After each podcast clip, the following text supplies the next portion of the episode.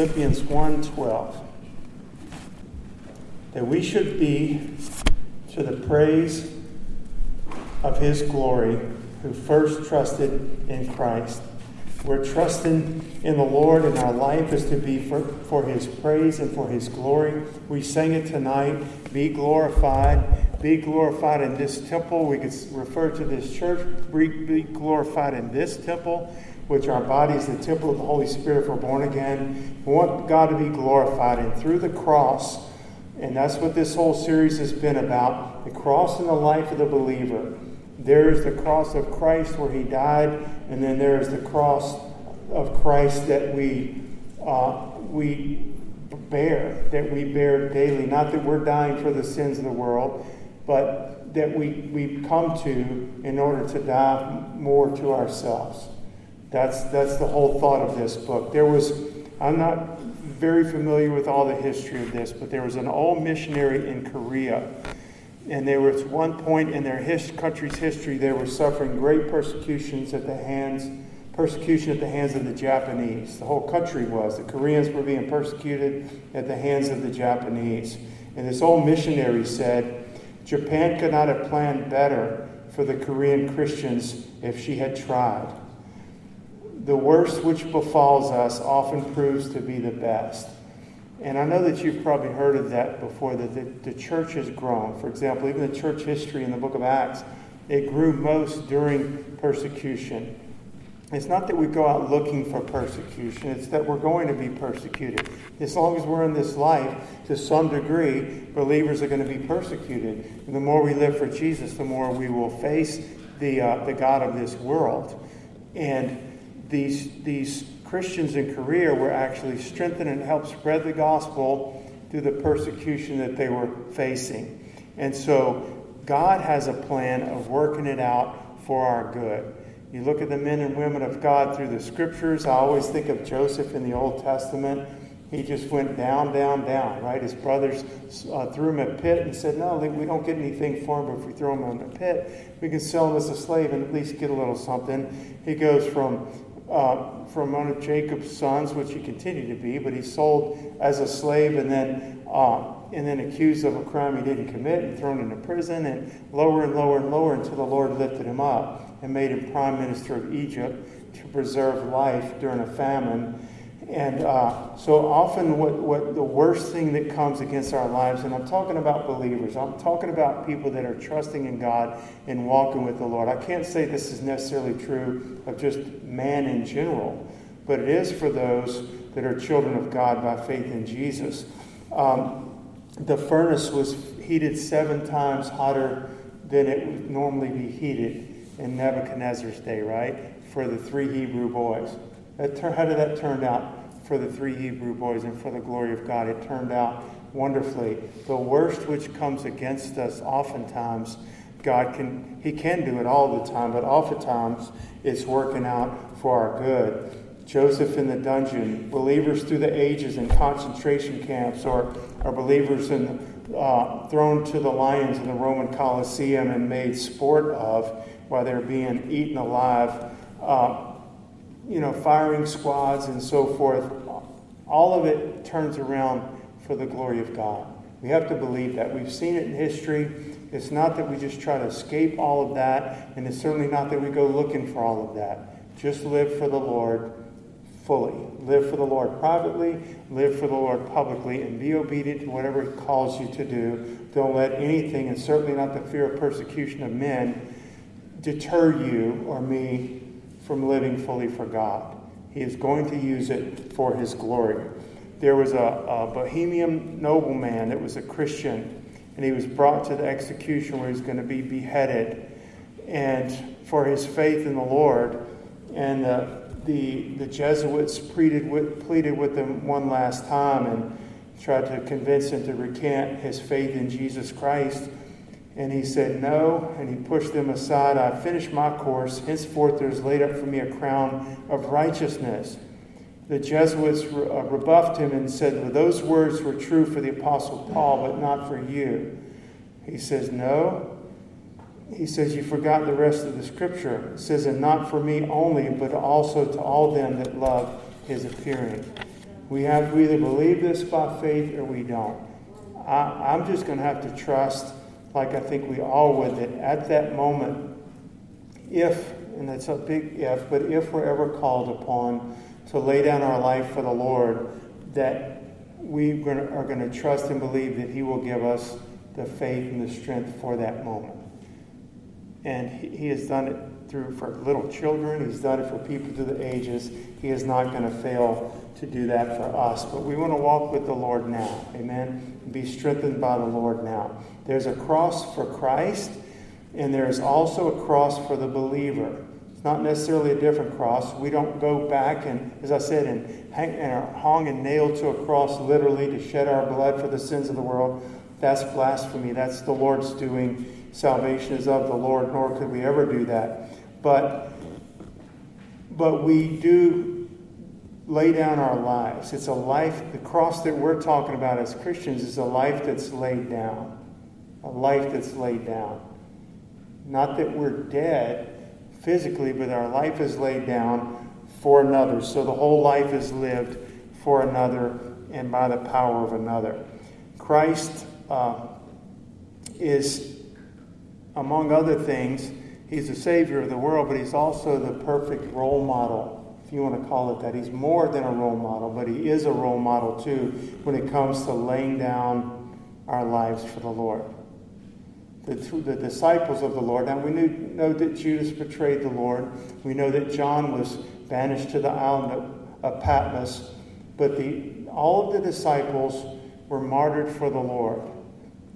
And he was, he was like the, Jesus was like the, their role model for that. Okay? And those disciples are just representing the, the early church.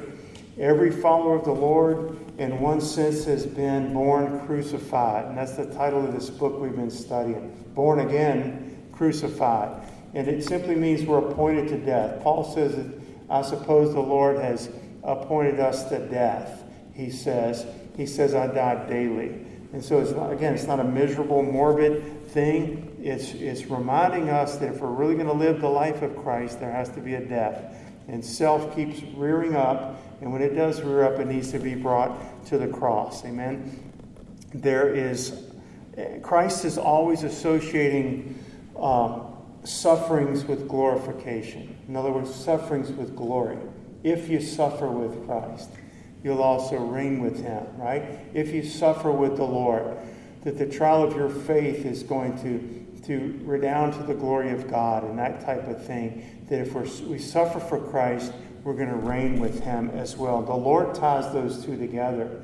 And I think a lot of modern day Christianity tries to avoid all the suffering, and it's just positive confession, and we never have a pain, and we're never, we're just wealthy, and we're just in this life and so forth, and go through this life and just with the world at our fingertips. That's not the, the gospel. That's not the, the word of God that's taught. The Lord ties in suffering with glorification. There's no crown without a cross. That is his way. That is God's way. Golgotha and glory are linked together. And those who sink down, I guess you would say, at the depths of the cross, are assured of being lifted up with Christ in glory. That's how it works with the Lord. And those rewards are sure. And we need to trust in the Lord. Amen? That uh, crucif- crucifixion with Christ is going to ultimately end in being glorified with Christ. There's life, and then there's a crown of life. There's righteousness, and there's a crown of righteousness. And the difference is one could just be somebody who's maybe part of the kingdom of the Lord, and the, the crowns come for those that have suffered for the Lord or have served the Lord while they were part of his kingdom. Amen? And that's why the, the Word of God's encouraging us to live fully for the Lord. Those rewards are going to be worth it. And they're, they're rewards that come from a selfless life that's fully lived for the Lord. Amen? And so there's a difference just between being a Christian and then maybe being a Christian that enters heaven with a full reward. We want to be that. Amen? We want to strive for that. We're saved by the blood of Jesus by grace through faith, no works of our own. But as a saved man or woman or young person, that life is to be spent up, used up, uh, you know, like a candle being burnt out, it needs to be used up for the Lord. And there are crowns that wait that. That would represent the glory. Amen. Crowns come for those that have borne their cross and, and borne it um, by faith in the Lord. First the cross, then the crown. First the cross, then the crown. Same for us. This, this life, we have many uh, pleasures and joys and victories in knowing Jesus and walking with Jesus. But by far, the greatest uh, exaltation and glory for the believer is going to come when? when? When after he raptures us or when we die and go to be with the Lord. By far. You know, we're buffeted and we're, we're mocked and we're ridiculed and we're the offscoring of the world unto this day in this earth. That doesn't mean there's no joy or, or, or victories, but by far, what's going to result after the greatest glory is going to be after we leave this earth. Amen. And even our body is glorified, the Lord says in His Word. And so, um, first the cross, then the crown. That's what the Scripture says. And so the cross is not only a place of atonement, it is that, and primarily that, but it's also, as I said, an example. Christ was crucified. It makes sense biblically that his followers would be crucified as well. In other words, if not that we would go back and repeat what he did on the cross, but he was perfected through suffering, the Bible says, or made, brought to completion in his ministry through suffering. His followers cannot expect anything other than that or less than that. I'm simply talking about the life of dying to self. I'm not talking about going and literally being nailed on a cross. We can't divorce uh, the doctrine of the cross from the actual practical application of the cross. The doctrine of the cross, where Jesus died for our sins, and we could talk about it for weeks upon weeks upon weeks, but also the example given in the cross for the believer. It says, Now, if, if Jesus said, if, if any man will follow me, come after me, let him deny himself, take up his cross, and follow me. The Lord says that, and he says, if any. That means if any. We always talk about it. If means if, because everybody won't. Everybody won't follow the Lord. But if we are going to follow the Lord, we're going to follow the way of the cross. That's the way. That's the way. That's God's chosen way. And so, the author of this book says, God forbid that we should be saved by the crucifixion of the Lord and yet saved from crucifixion ourselves. We ought not to think of ourselves that it's going to be any uh, easier path, so to speak, for us. I'm not talking about earning our salvation. I want to keep stating that. I'm not talking about a life of misery. It's a life of self denial to where the life of Christ can reign through, uh, be lived fully through us. The disciple is not above his Lord. And so, in Christ, as believers, we surely won't and don't die for our sins, but we well may be required to die for our Savior. We're not going to die for our sins, nor could we. We're sinners in need of a Savior. Christ alone is sinless and perfect and died for the sins of the world. We understand that. We're sure of that. We don't argue with that. So we'll never die for our own sins, but we may be called upon to die for the Lord, for the, our Savior in this life. If we do, there's a martyr's crown for that. Death can't hold us because it didn't hold him. Jesus said, Because I live, you will live also. The worst that can be done to us in this life is physical death. And God is already, He's already already the resurrection and the life. He asked Mary and Martha, Do you believe this, right? He that believeth in me, though he were dead, yet shall he live.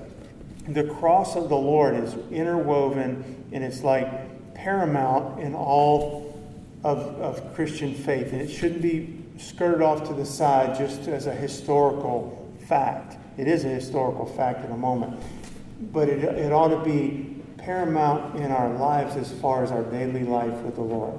As I said, people want uh, there's false doctrines and false beliefs within the heading of Christianity of you're just going to be the most popular, you're going to be elected mayor, you're going to be a senator, you're going to you know get the best job you want. God can do all of that if he wants to do it. If that's his choice. And I don't ridicule that, but that's not the picture of the church through the history of, of the church. And it's not going to be until, as a whole, until we're reigning with Christ in the millennial reign and then beyond that, right?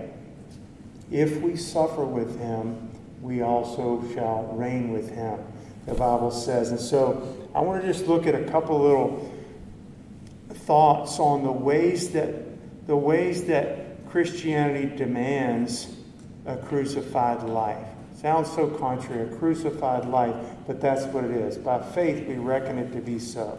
Okay? Crucified with Christ, that he might live in him, live in us fully. And Christianity condemns all other religions. This is some ways that I think the cross, I mean, Christianity demands crucified followers. And here's one of them Christianity condemns all other religions. They say, well, how does that exemplify the cross?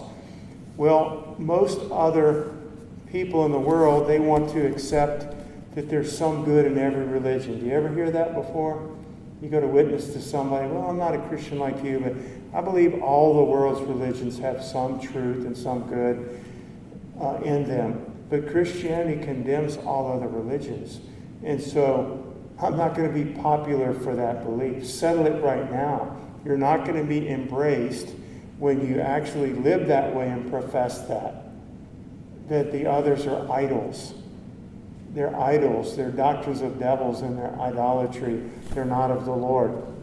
It demands a crucified life. We need to settle it once and for all. I'm not going, as a Christian, going to be the most popular. Does that mean you'll never have acceptance in a group of people? Or God, God may elevate you, you know, to some position in, in society for His glory. Okay? But we, we can't, we have to live a crucified life to really follow the Lord. Also, Christianity lays upon men commands that are contrary to the flesh. We've studied that, that in this book. The commands and demands of the Lord upon the life of a follower of Christ are contrary to the flesh.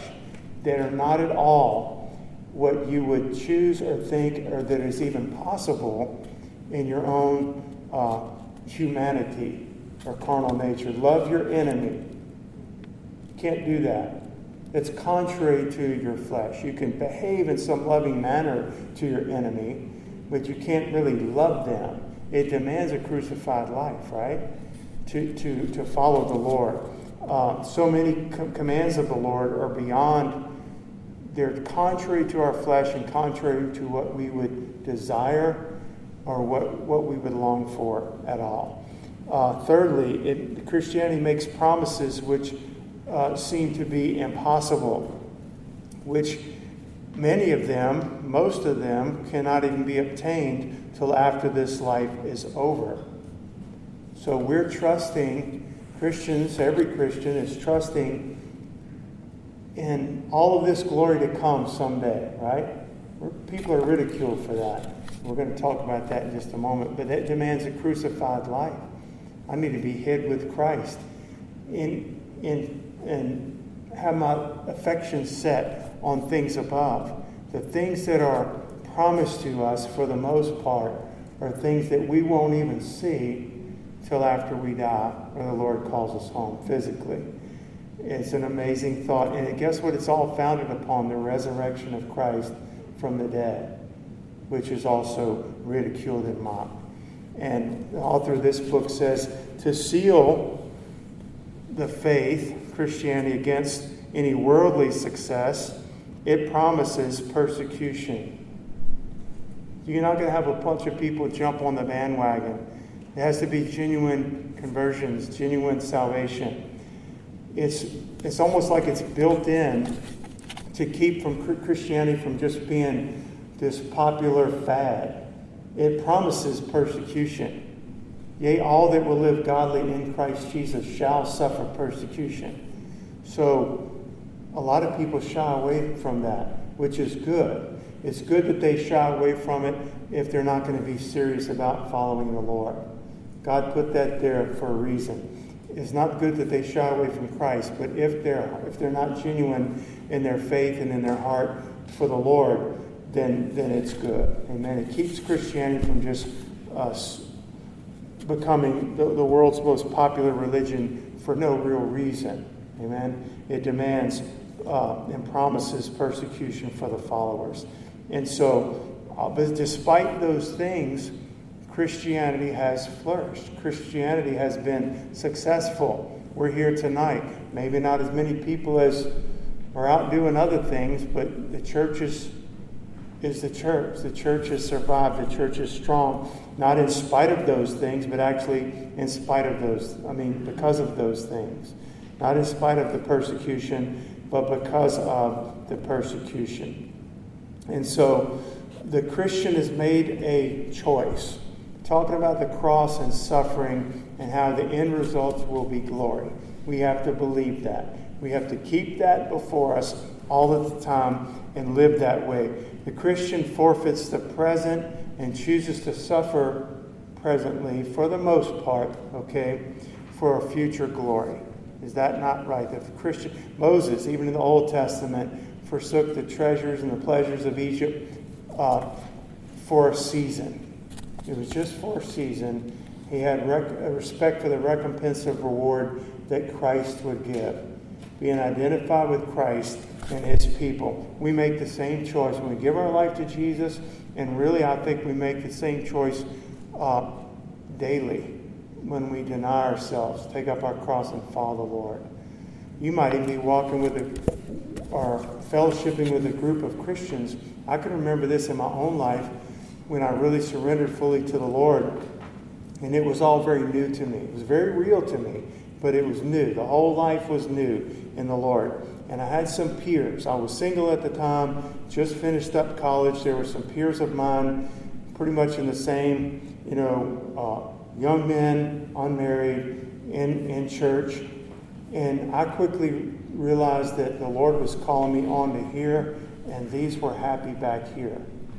I mean, very quickly, I realized that I could have made a choice right then to just kind of wait a minute, put the brakes on, I'm saved, just put the brakes on and kind of sink back in to this level, if you want to call it that, of Christianity or commitment or obedience to Christ or following the Lord and though it was, I can remember it very clearly. I can remember where I was sitting when this was taking place and, and uh, where I was and the people that were around me. And God said real quickly to me, No, you're, you're going on.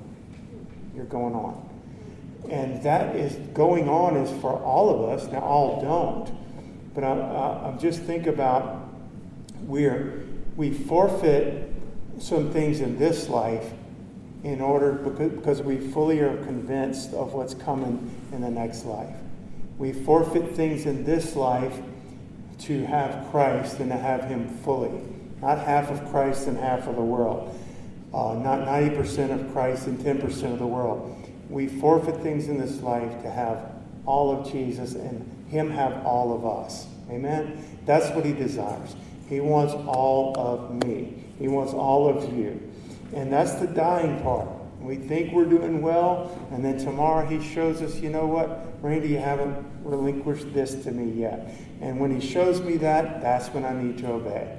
When he shows you that and you're convinced of it, don't block it out of your mind and go click on the TV real quick or go do something else. When God's speaking to your heart, like in this sermon, then that's when he is dealing with your heart. That's when we respond. That's when we go to the cross, okay?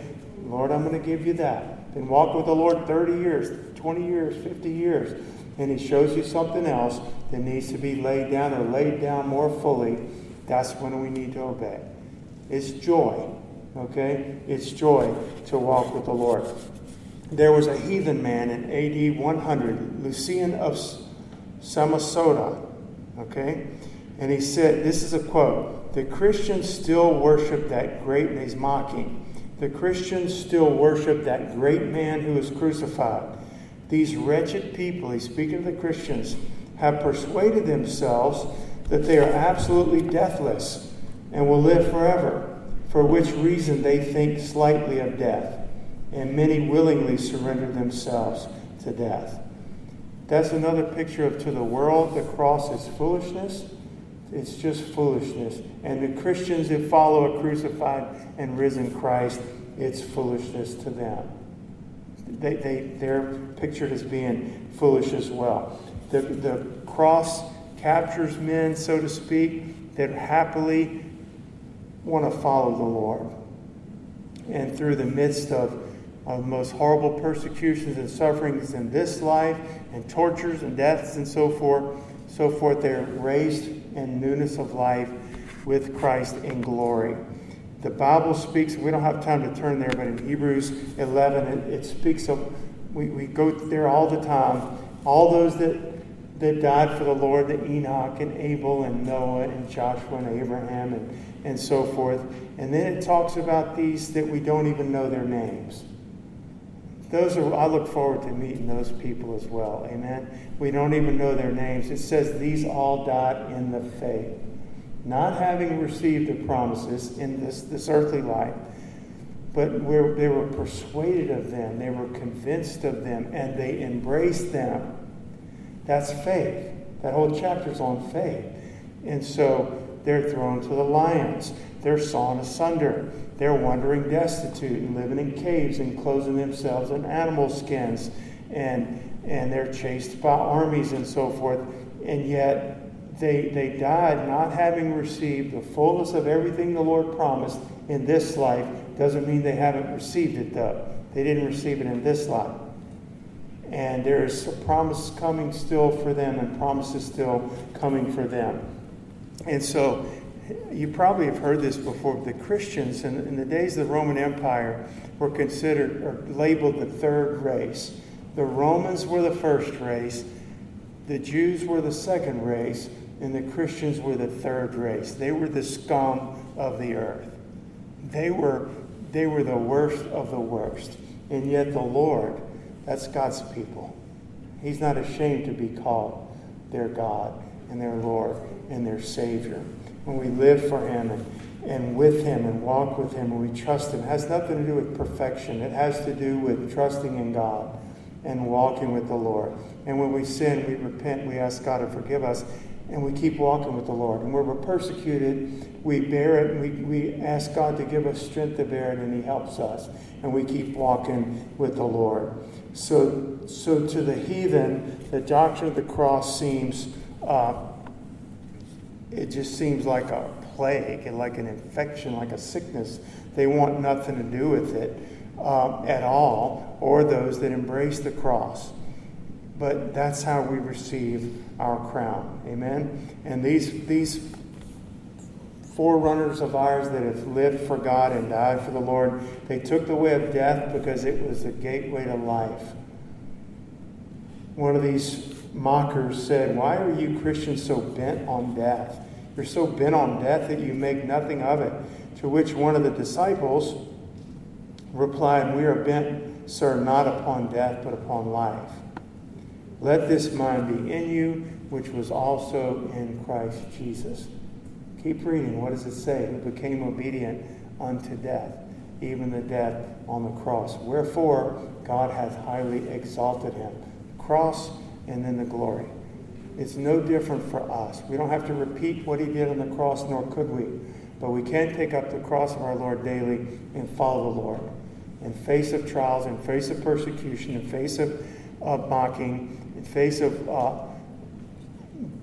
bypassing or foregoing worldly pleasures that the rest of the world seems to be enjoying. It's only for a season. I tell the young people all this time, you're not missing anything. You think you're missing so much. So and so's doing this, and they're your age, and they're, oh man, you got to try this, you got to do this, you got to do that. you're not missing anything. You're not missing anything at all except sin and the heartache that it brings. The joy comes in knowing the Lord and following the Lord. I promise you, more than that, God's word promises that. Amen. And I'm going to bring this to a close, but think about this from the heights of glory. We're going to use Jesus not only as Savior, but as our example, our role model, and He is that. From the heights of glory, Christ descended. He stepped down out of heaven, right? Robed himself in a frail human body, the King of glory, the creator of all things. And from, from Godhead to manhood, although he was still the Lord, there's a mystery there. But from a man, he descended further to be a servant.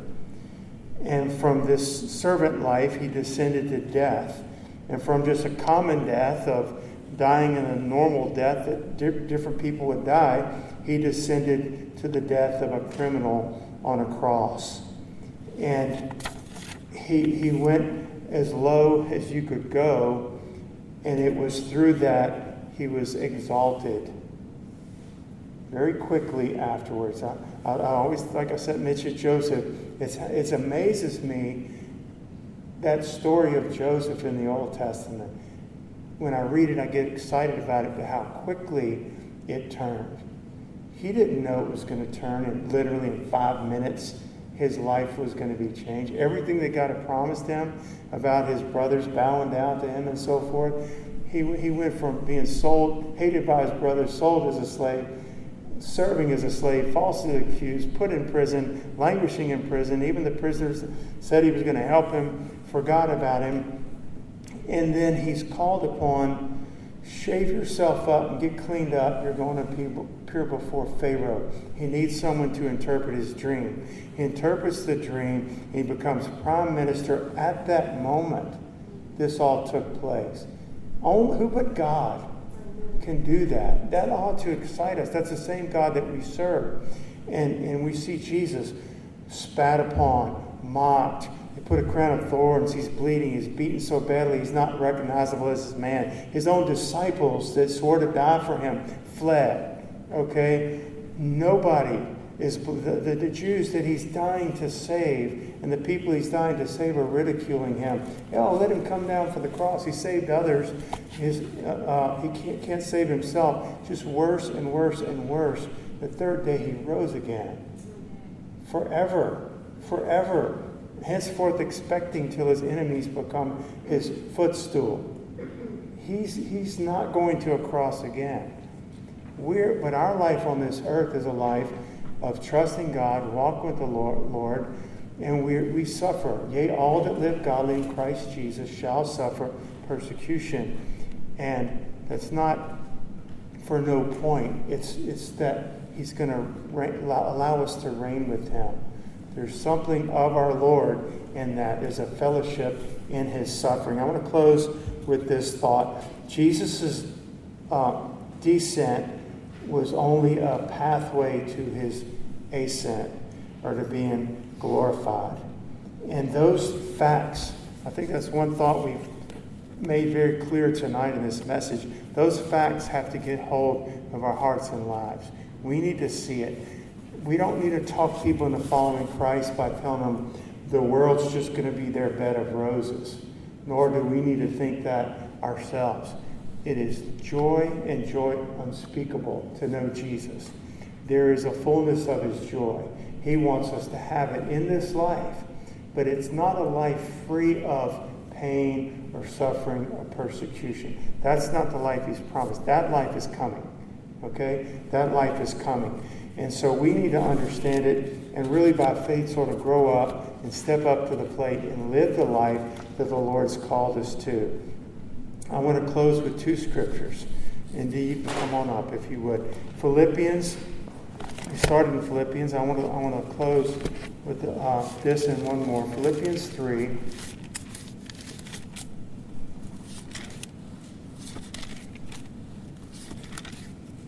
Verse 15. It's that whole passage where Paul's talking about that I may know him and the power of his resurrection, the fellowship of his suffering. And then at the end of that, he says at the end of that thought, in verse 15, let us therefore, as many as be perfect, that means mature in the Lord, be thus minded. And if any in anything ye be otherwise minded, God shall reveal even this unto you. What is he saying? He's saying that whole passage about counting that former life as dung and pressing towards the mark for the prize is ahead of us, y'all. Keep reminding you yourself, it's ahead of you. Is it wonderful to know Jesus now? Absolutely. I wouldn't trade this life right now the one I have right now in this earth, for the life that I had before. I wouldn't trade a, a thousand of those lives before for, for this life. But the best is still ahead of us. And we need to have that same mind. Let this mind be in you, which was also in Christ Jesus. And the passage tells us about the mind. It was a humble mind, it was an obedient mind, it was a servant mind, and it was a mind or a will that led to the death on the cross. That's where that mind led. And because of that, the God the Father exalted his Son Jesus, gave him a name that's above every name. And he has promised to every true follower of Jesus that we will reign with him. If we suffer with him, we also will reign with him. Last scripture, 2 Corinthians 4:17. For our light affliction, which is but for a moment. Same thought with, with Moses, right? Pleasure of sin for a season. Our light affliction, he calls it. None of us in this room has gone through what the Apostle Paul went through as a believer for his, for his uh, service to the Lord. For our light affliction is but for a moment, which is but for a moment, worketh for us a far more exceeding and eternal weight of glory. While we look not at the things which are seen, but at the things which are not seen. For the things which are seen are temporal, but the things which are not seen are eternal. We have to believe that. We have to believe that. And faith comes by hearing and hearing by the Word of God. You can't make you believe it. You can't make me believe it. But the Holy Ghost, by the Word of God, can take that scripture that we just read and make it real to your heart. Ask Him to do it, to make it more real to your heart today than it was yesterday. Amen? Because we're going the Lord's going to demand more of our lives tomorrow than He did today or yesterday. It's going to demand a greater faith to live for Jesus tomorrow than it did today. Amen. The altars are open. Let's come and, and meet with the Lord. Ask Him to take this truth, to sort of say, Lord, I want that mind, I want that will of my Lord and Savior. I want to see things rightly. Lord, strengthen us, God, to suffer persecution for your name's sake. Ye all that live godly in Christ Jesus shall suffer persecution, Lord. Help us to know that there's a far more uh, exceeding weight of eternal glory that follows that, that you have promised. And Lord, your word says it's impossible for God to lie. It's not even possible for you to lie. So what you what we just read in Philippians and what we read in, in 2 Corinthians, Lord, is a promise from the Lord. Paul said there's laid up a crown, not for me only, but for all those that love is appearing. We love your appearing, God. I pray you would strengthen us as your people. I'll take a few moments to meet with the Lord tonight. He's going to sing. We're going to worship the Lord. Just ask God to, we don't want to be forgetful hearers. We want God to take the word that was spoken and we want Him to sow it deeply into our hearts, that it's really part of us and changes our life. Every single time we sit and we hear a Sunday school lesson or the Word of God or read your Bible for yourself, ask God to take that truth and make it real to you and make it part of your life, that your life would be transformed by the washing of the water of the Word. In Jesus' name.